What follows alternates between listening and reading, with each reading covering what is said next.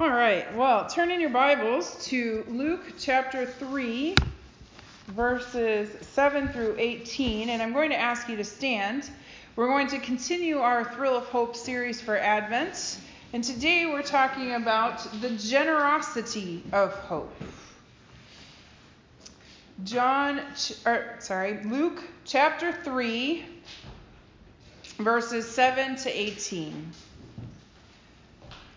John said to the crowds coming out to be baptized by him, You brood of vipers, who warned you to flee from the coming wrath?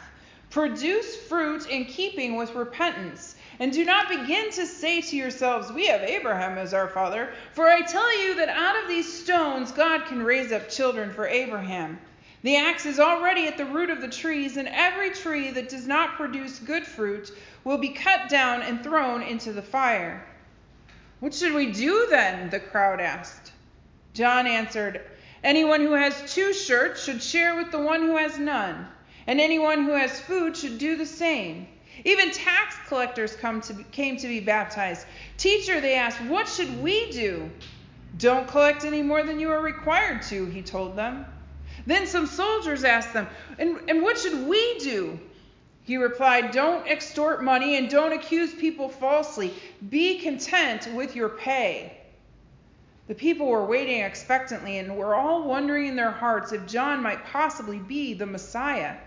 John answered them all I baptize you with water, but one who is more powerful than I will come, the straps of whose sandals I am not worthy to untie. He will baptize you with the Holy Spirit and fire. His winnowing fork is in his hand to clear his threshing floor and to gather the wheat into his barn. But he will burn up the chaff with unquenchable fire. And with many other words, John exhorted the people and proclaimed the good news to them. Let us pray.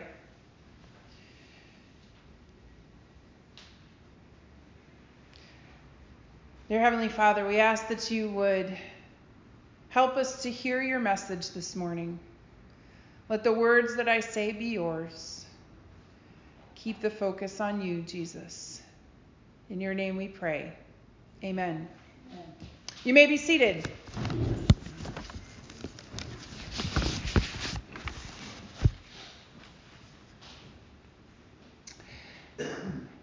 Most of you have not been in the Church of the Nazarene for very long. In fact, I would hazard a guess that I am the longest Nazarene present this morning in this room, as I have been a Nazarene pretty much since the time I was born. Uh, there was like a 20 year gap when I wasn't anything, but I was still technically a Nazarene because you really just don't go away from that. And when I was a kid, it was not uncommon for someone to come up and start talking to you and be like, oh, well, I'm like a third na- generation Nazarene. What generation Nazarene are you? And I'm also a third generation Nazarene. There are people who are fourth and fifth generation Nazarenes. And so it's not uncommon for people to talk about themselves having been in the denomination for that long. Many people do that as well when they talk about their denominational faith. Uh, Catholics say that they've been Catholics for, you know, many, many, many years back, or Lutheran, or any number of things. And it's not like that's a new idea. John had apparently encountered Jews who sort of did the same thing. They said, uh, We are children of Abraham. How dare you come and tell us to do something different? And John says, that their assumption that being children of Abraham, that being Jews in and of itself, is not enough to make it to God. He says that their heritage and family tree doesn't actually equal salvation, it doesn't save them. It's not an automatic entrance into the kingdom of God. Instead, John tells them that the children of Israel must live lives that look like repentance and not rely on their ancestry to save them if they mess up. Being children of Abraham isn't a get out of jail free card. Because even though God promised Abraham that his descendants would be numerous, God can actually make descendants for Abraham out of stones if God needs to. Heritage is not my salvation either, or any of yours. Just because my parents were Christians or my grandparents were Christians does not actually make me a Christian automatically. I can follow the path of Christianity, but the reality is is that each of us has to come to that place on our own. We don't just get there by virtue of all of the people who've gone before us who believed. We actually have to make that commitment and live out lives of Christian faith ourselves. Salvation results in fruit. And if we're not living out fruitful lives, then maybe we need to go back and look at where we stand versus just relying on our heritage for our faith. But if the things that maybe we have depended on for so long don't bring us into the kingdom of God, what will? John the Baptist has an answer for that too. It's actually a really simple one. Listen to the way he says it.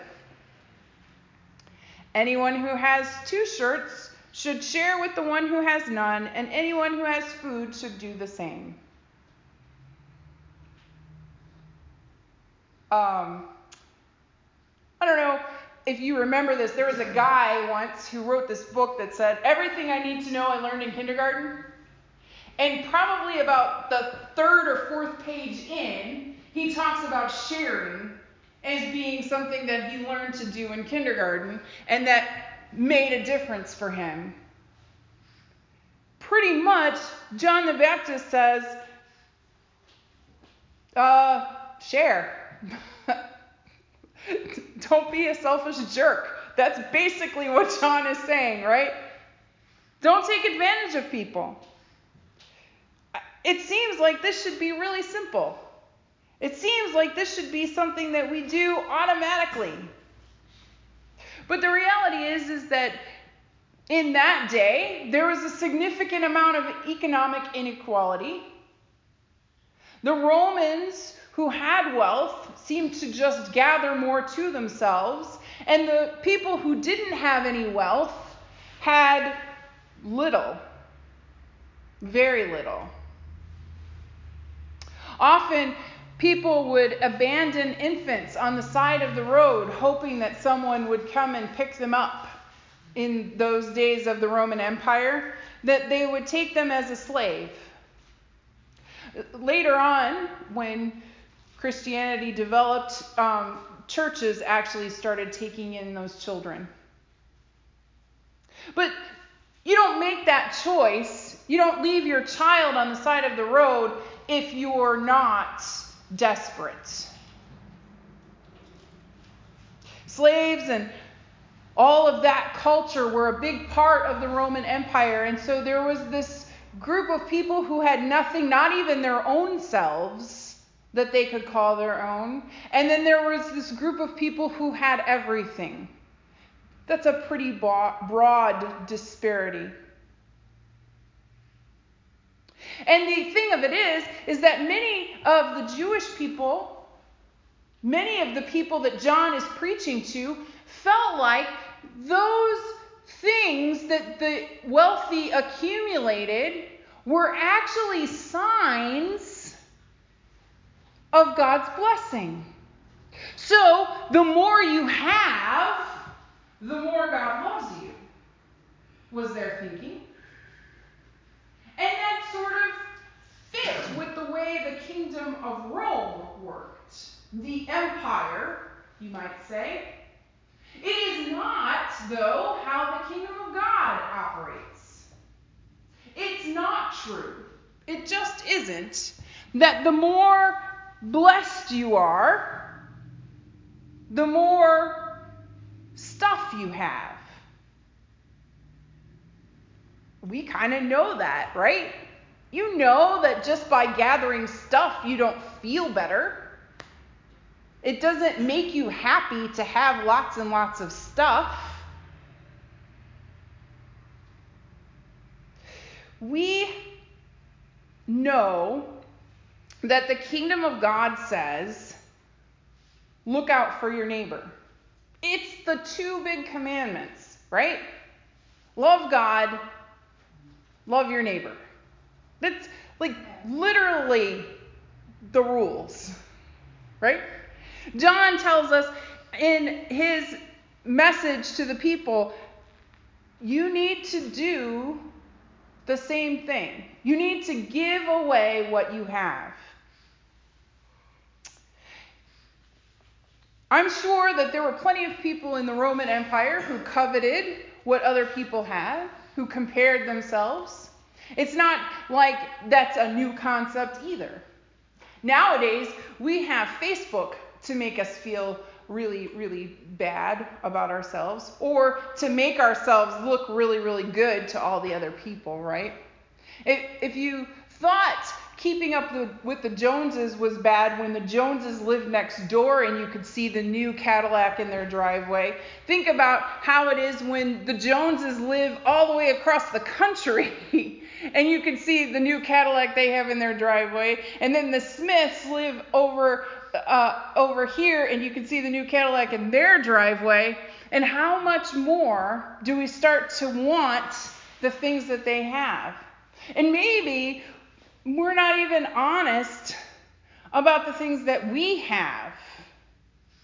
There's actually a thing where people go out onto social media like Instagram and Facebook and whatever else the kids are doing these days, and they deliberately sort of construct this picture of themselves that is better than their actual life. And it's a way of making themselves feel better for a moment. It also generates this kind of anxiety in other people who see that and think, man, I they they're like everything is great for them. Everything is terrible for me. I want what they have. So it creates this other level of jealousy and covetousness I think that's how you say that in um, in the world. But but God tells us that's not how the kingdom of God should work. That really what we should be doing is taking our excess, the things that we have that others don't, and giving it away.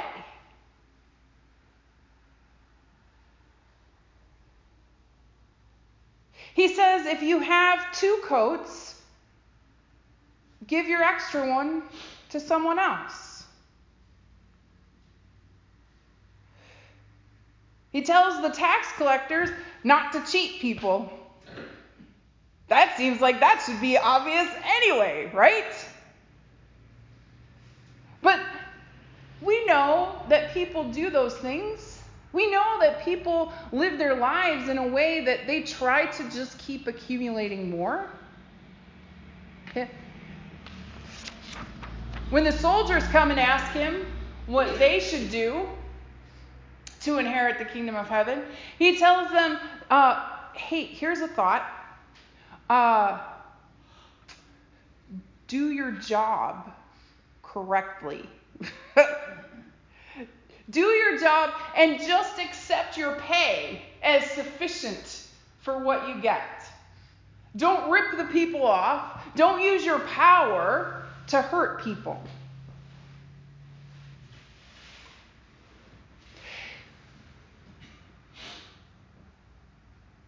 It's easy for us nowadays to spend our time wanting stuff, especially at a time of the year when everybody's like, "Hey, what are you getting for Christmas? What do you want for Christmas? What are you what are you accumulating?"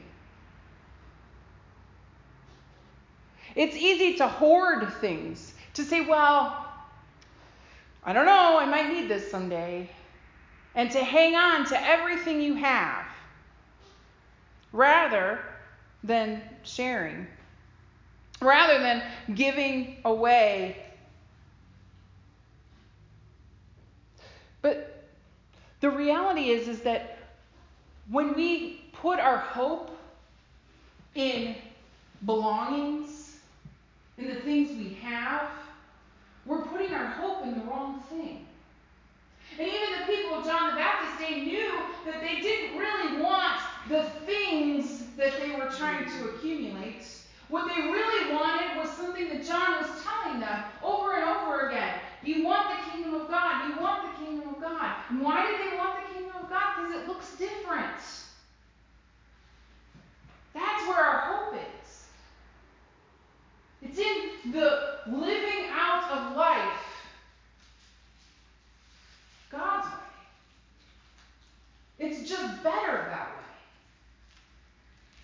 way. It's the abundant life that Jesus promised.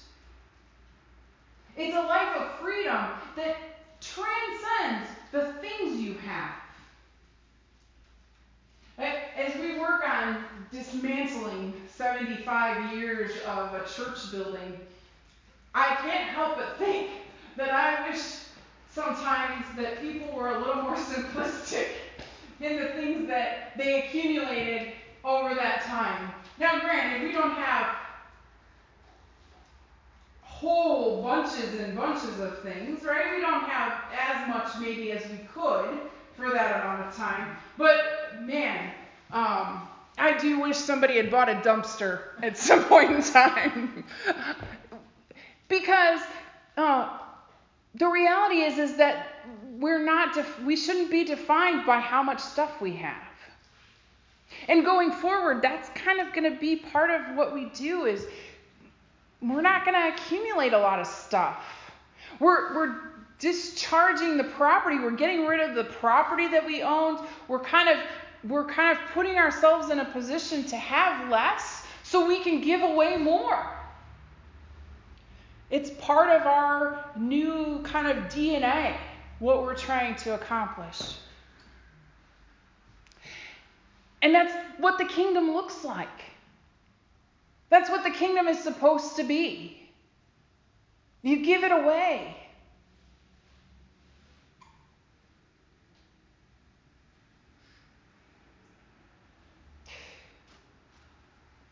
When we can let go of the obsession to get ahead, to have more, to keep up with the Joneses,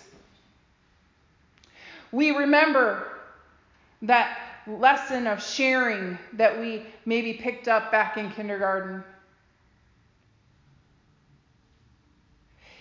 And we begin to see what the kingdom of God can look like right here, right now. When we love and care for one another, when we share with one another, when we are a people of faith who don't just say we go to church or we are part of a church or we are people of faith or that we have this legacy of faithfulness to carry with us, but instead we live lives of generous faith, of intense generosity to those around us, illustrating our love for God and others, and demonstrating our faith that God loves and cares for all of us. I think about the fact that when we started this process of selling our old building, and we got ready to do that, when we did, we never anticipated that it would sell so quickly. It was never something that we thought would happen. But God saw that we needed that and took care of it. We didn't have to ask Him to have it sell in six weeks. God did it. And that's the same way we can trust God going forward when we are generous. Not that we'll have lots and lots of extra stuff given back to us, but that instead, our generosity will not mean that we suffer or that we live in lack, but that we have enough. Because we love and know a generous God. And when we reflect that, God reflects that in us.